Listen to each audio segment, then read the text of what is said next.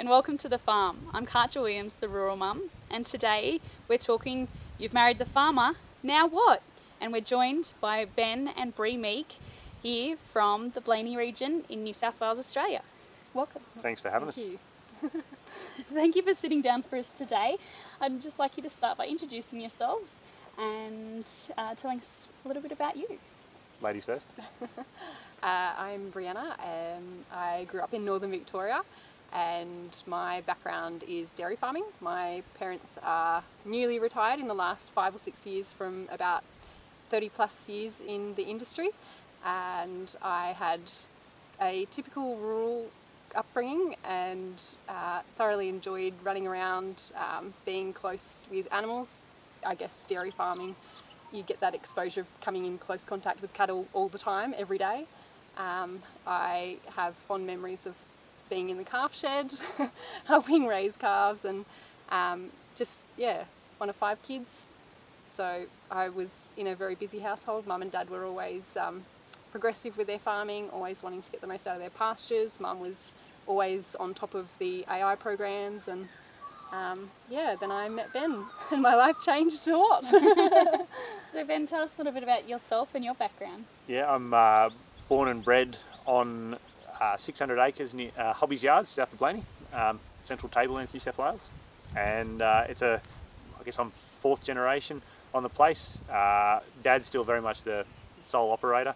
Uh, I'm involved on a contractor type role uh, on a day or two a week at the moment. And we're working, I have two brothers and we're working on a, the beginnings of a succession plan.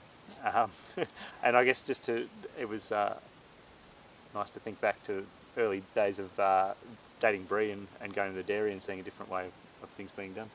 So, tell us a little bit about how you met and uh, where your life has gone from there. Uh, we met about uh, nearly 11 years ago uh, at a mutual friend's 21st and uh, started dating, did the long distance thing while I was at um, Wagga uh, attending university there and um, then we went to Canada for a gap year, did a work sort of tourism visa for about eight, nine months. And uh, in that time we were very much living each other's pockets and decided that working together was good fun but doing it every day wasn't quite for us. Um, and then upon returning to Australia then we both did a little bit of work together on a beef and sheep property but then um, also had a couple of days where we worked at other jobs. So that way we still got that time together and Yes. then also had our freedom our independence Bree got a dairying fix Yeah. with a uh, local a local dairy here for, a- for a time. yeah Uh, so that's good. That's good. And so, what year did you get married, and then when did your two beautiful daughters join? Uh, end of 2017 we got married Yep. uh, and uh, did the did the usual honeymoon and a few bits and pieces and then and then uh, two little ladies have come along Natalie who's three and a half and and Lily who's one and a half Beautiful. and that brings us up to pretty much today today yeah. Now you both reside on. On mum and dad's farm Yes. Yep. yep uh, we're probably within stone's throw literally probably Yep. of mum and dad's Yep. place which Yep. might be a little bit too close for Bree at times but it certainly has its benefits when it comes to babysitting and uh, support and like oh just just drop the girls up the hill for a few minutes sort of thing or Yeah. um, yeah. Yeah. So, Bree, how did you find moving from your dairy background onto a cattle and sheep enterprise place? Uh, yeah, very different. Yeah. Um, I think the winters are far more severe in cold, Yeah. um, and the summers were a real shock, almost uh, slightly drought-like because um, where I grew up, it was irrigation country, so we had green grass pretty much all year, all the time, unless it was extreme conditions. And um, then to have dry paddocks during summer, I was a bit like, well, what's going on? Where's the grass gone? Everything's gone to head, and then everything's sort of managed for just changes of seasons, whereas um, dairy farming, um, as I say, the irrigation country is a bit different. Um, I also found the change in terms of um, dairy has that regular milking, so you have very much a set routine. Going to beef and sheep, um, throw that out the window. That doesn't matter anymore. You obviously have your intense times like shearing or when you've got to do calf marking and the like. It's intense for a few days, and then the time timeline or time pressure is sort of a little bit more steady beyond that. So yeah, really different. Did you find that there was a certain tactic or method that you implemented to help yourself with that change of routine Um, or that change of mindset?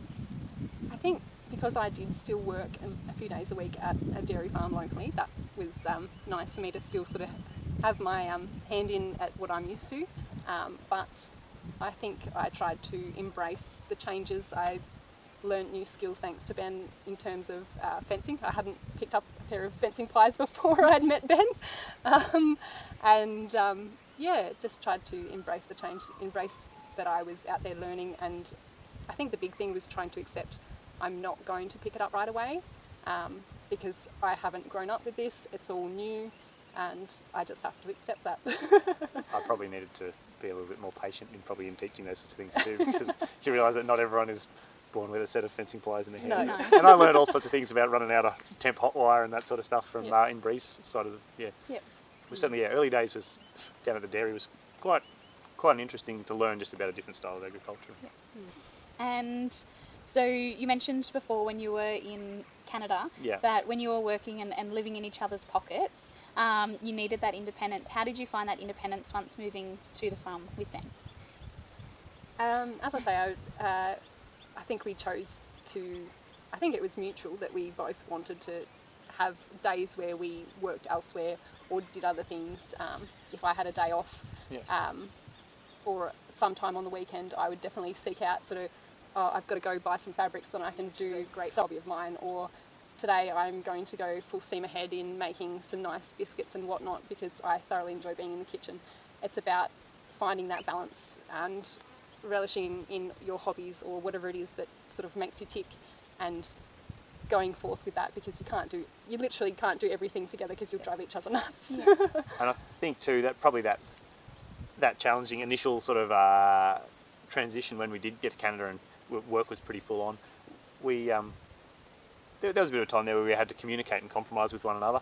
I think Bree didn't think working Ben was a very nice kind of. It wasn't the, the boyfriend she thought she had, uh, and I probably expected. I realised I didn't have. Uh, I probably didn't cut any slack in terms of I expected if we're at work we're we're workmates and Yeah. she needed to be doing everything to the same standard that I did, and that's something I had to adapt to. And so I think it's um, probably like lots of things in relationships, you have to uh, both communicate and then also just compromise and, and cut each other a bit of slack. Yeah. Yeah. And on that too, like I, I realised I had come from uni and then we took the gap year and I'd probably been not quite as work fit and within the first couple of weeks I think we averaged 10 hours a day plus Yeah. and that was like physically, mentally, emotionally, And all of it was big very And still- compounding. I just went, oh my gosh, what have we done? Cold old We're in a windy prairie. It was just yeah, it was Extreme. yeah, yeah. I don't know if we touched on that, but we were working attached to a feedlot. So the cow calf operation was attached to a Yeah. feedlot um, near just a bit uh, east of Calgary in, in Alberta. Mm. Yeah. Um, Big operation as one. It was, Yes. a, yeah, it was. A, I think for that region, it was a fairly big feedlot, Yes. and then a big, big cow calf operation. They had a mile by mile block with four pivots on it, and we were pretty much marking, like, uh, tagging and marking calves in the paddock straight off mum, vaccinating, and they were all. They had different owners, so off different brands, Yeah. varied quality of cattle that Yeah. might want to eat you at times. there was a bit of time spent. Yeah, that was a bit of a surprise for me. Every dairy cow you could just about go up and touch and pat, and this one's trying to eat me or roll me over. Yeah, Bree often spent a bit of time on the stick trying to keep them away. Yeah. And when the stick went flying and Bree went back in the buggy, I knew it was time to, Time to time to follow her. yeah, yeah, yeah. So, from your experience both over there um, in Canada as well as being back on, on farm, Yeah. back at home, either from the dairy or, or from where you call home now, Yeah. what would you say would be your top five lessons of what you've learnt in the agriculture industry from that introduction? I think I didn't realise that I had high expectations of a of my partner to also work to that standard, and that's probably something. It was actually interesting. It was good that we probably learnt that in Canada, where we were both out of our depth, Yeah. rather than me being on my home turf and Yeah. having that expectation Yeah. or something like that. So I think um, probably my expectations needed to be Yeah. adjusted. Uh, so yeah, manage expectations. Um, probably giving each other a bit of time off, which was probably hard in Canada. Um, still do the fun, like do the fun things. Remember why you're why you're a, a couple. Uh, there's I never thought of agriculture being maybe a little bit lonely or isolated, but perhaps it was a little bit during like those Canada days. That was a bit we were a bit isolated together, which, yeah. which was a uh, bit of a pressure cooker, which is both good and bad. good and bad. yeah, yeah. Yeah. I think in hindsight, perhaps um, trying to not necessarily schedule, but make sure you do get that independent time um, because you need it to be human. You need it to express yourself in your own personal way, and you don't need someone either breathing down your neck or either encouraging you how to go forward with something. Sometimes you just need that space. Um, and I think uh, maybe also to finding time to get away from it, like go together and do something completely different, something maybe you both of you haven't done before, or yeah, just stepping out of that situation. I think is good, and I think we did that at, at certain times. You know, Rado, that's it. We haven't gone and treated ourselves or done something. Let's go to town and let's go have a nice dinner somewhere or do something. So that way you're getting that that break of that constant life and work, and hmm. it- you're just going round on a treadmill. yeah, it can end up a bit on all Yeah. on repeat, can't it? Yeah. Was there any particular advice given to both of you, either when you were married or when you first moved to the block, or even independently as kids growing up on the land, that really resonated and stuck with you, that you find that you refer to either on the occasion or, or daily? I think the only one that it came to mind comes to mind on that one is um, I think Mum used to sort of Mum expressed that she didn't feel like some people sort of say oh we were made for each other or it was sort of fate that we were together, but Mum always sort of said oh like that she felt like you could meeting someone was a bit of a chance, and then it was a matter of working whether you could you need to be work with someone that you can compromise with. I think com- compromise is probably the biggest buzzword that's stuck in my brain with that, like sort of someone that you can both communicate and, and compromise with because it's not always going to be rosy. And so, and then I remember probably coming, come back from Tamworth or something, um, from a party and, and having a yarn about that sort of thing, and that we were both on the same page that um, Yeah. that we wanted to, we are just committed to each other, but it was all about compromising with one another. Yeah. Yeah. Fate might have brought us together, but we're going to put the work in. Yes, yeah, yeah, yeah, yeah. yeah. Yeah, and I think I can't remember when it was exactly. It might have been just after we were married, or just before. One of my aunties had said to me that marriage is a beautiful thing, but you have to work at it, yeah. and without that input, you're not getting anything out. Yeah. Yeah. Um, which I think is really, really important. Yeah. Yeah. Beautiful piece of knowledge from both. Yeah. Hmm. So, Natalie and Lily have now joined you on the farm. So, what would you say, Bree, as as a mum? Yep. Um, and what would be your top mum tips, tricks, and hacks for raising kids on the land?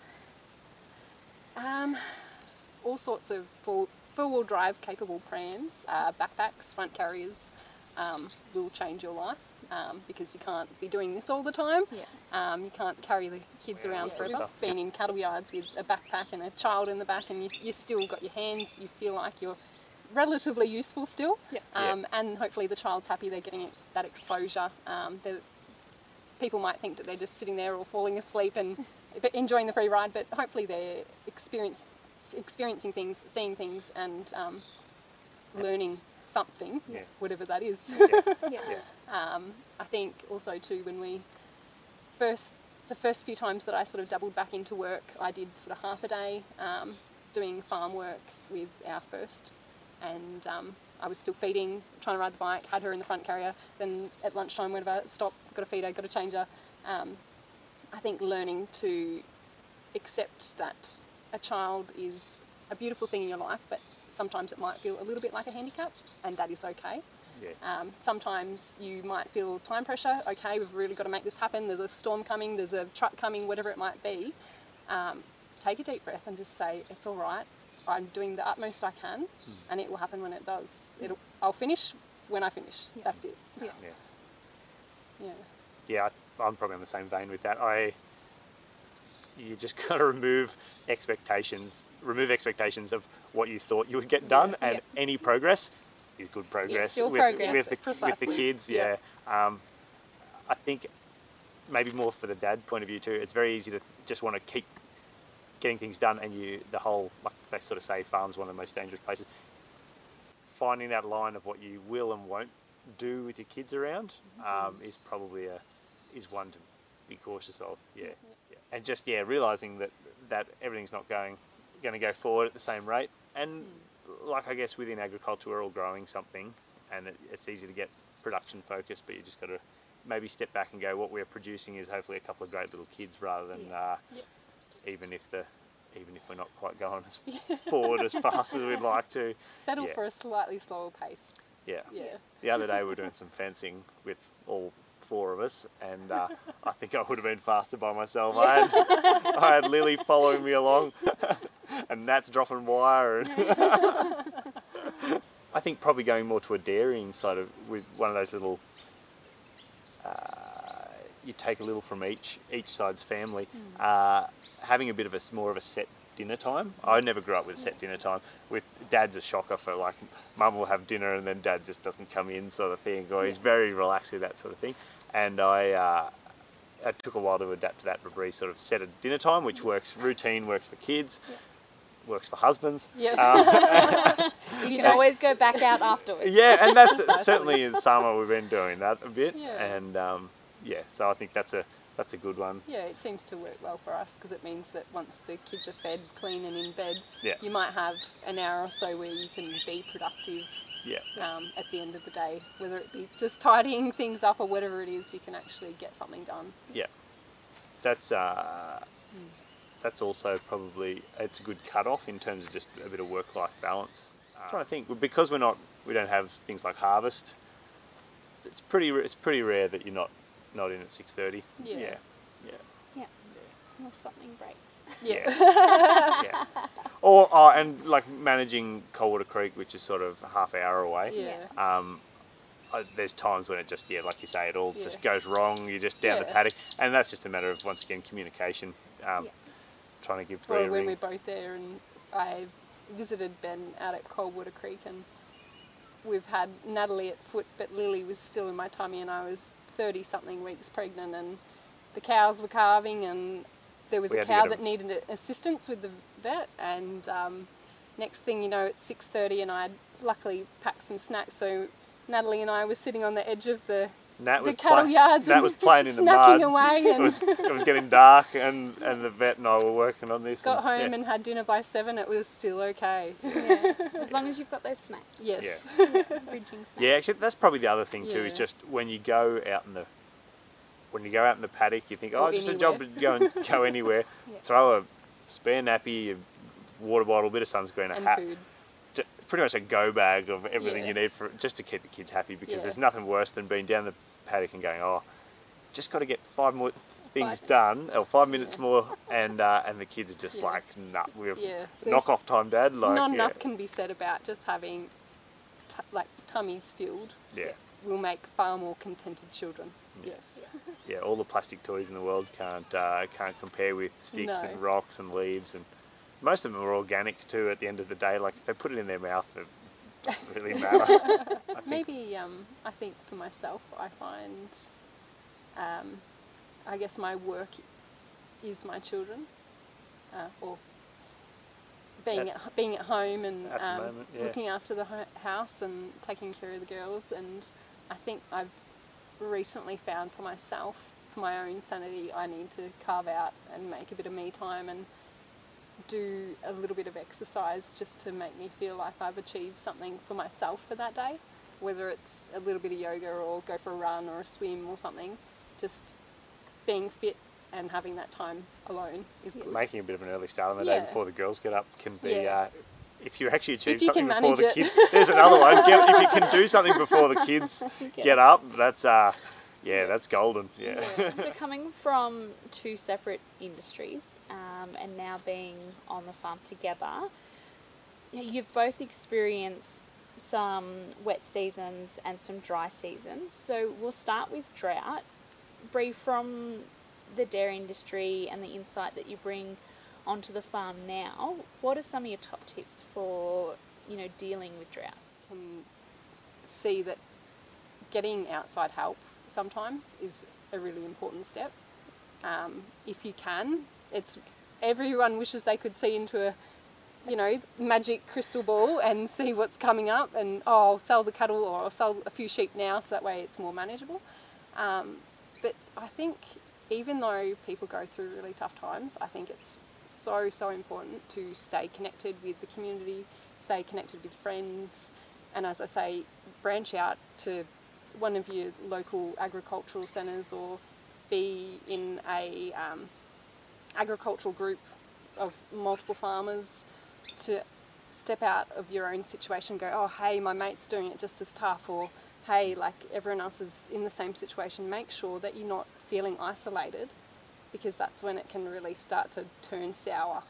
Yeah, Ben. Yeah, I'm just, I guess from my point of view, oftentimes I was during dry times I've been working between Dad's, uh, the property I manage at Carcoar, and then also a bit other contracting other places, and so you see a bit of across the board thing, and maybe you the bad thing that's happening on each place catches up with you a bit. So being able to just talk with one another, uh, talk to each other about that sort of stuff. Mm. Um, the only other one that comes to mind, and it's not my original idea, but I've heard some old wisdom of like put they sort of say put the last litre of water on the garden, like keep your garden around your house green and thriving, and it's just a bit of a, an oasis to um, come home at the end of the day and get away from Mm. things being pretty dry and horrible in the paddock. Yeah. Um, and yeah, farmers, I think there's mental health, having a being a bit more in the spotlight these days. I think there's some great, great just um, pretty informal groups of cockies that get together and, and have a meal once a month or something like that. And I think that can do a lot, a lot for people. There's Yeah. Certainly one started uh, in our local area, but, uh, but I know of a few blokes that actually Yeah. really benefited from it. Like Yeah. they, yeah, Yeah. And one that's probably more relevant to home um, for those who haven't worked in the snow before. Um, so the snow and the cold, because Blayney Carcoar area can get quite cold. yeah, So I mean, that would be completely alien to myself. Yeah. So is there is there anything that really comes along with that or the wet? I think try and put the tractor keys away as much as you can. It just makes a mess, whether it's Mm. raining or snowing. Um, we're very lucky in that we don't have like the snow might hit and oh in a bad big snowfall you might have it around for a, a few days, but it's not. Um, it, it disappears, and the and the benefits in terms of like your nitrogen and some of that stuff can be can be pretty good. It's probably and often when it snows, all of a sudden it goes calm and it's actually not too cold. Yep. I think for our climate, it's the when it's sort of sleeting sideways. That's the stuff that's hard on livestock, makes everything mushy and um, and hard on probably people and and uh, and the like. So I guess having um, probably just good infrastructure in terms of and machinery for, for making feeding out as painless as possible. Yeah. Uh, yeah. And shi shifting livestock before, like if you have any forewarning, um, not that you get a forewarning when it's going to be a really, really wet winter, Yeah. um, but certainly in bad, sleety, snowy weather, um, Yeah. shifting stock ahead of time so that way you know that they've got shelter, they've got pasture, and if you can't get to them with the tractor, at least you know that they've got food and water and shelter. Yeah. Um, in wet times too, I've heard uh, just the biggest thing is almost coming clean with Bree, like when I get home and just saying, "This is what happened today, honey," and that can really what are they sort of halved, but Ease the pain a bit. mm, yeah, and she knows then where I'm coming from and the kind of Yeah. day I might have had. Thank you, Ben and Bree, for joining us today and talking to us about marrying your farmer and what now.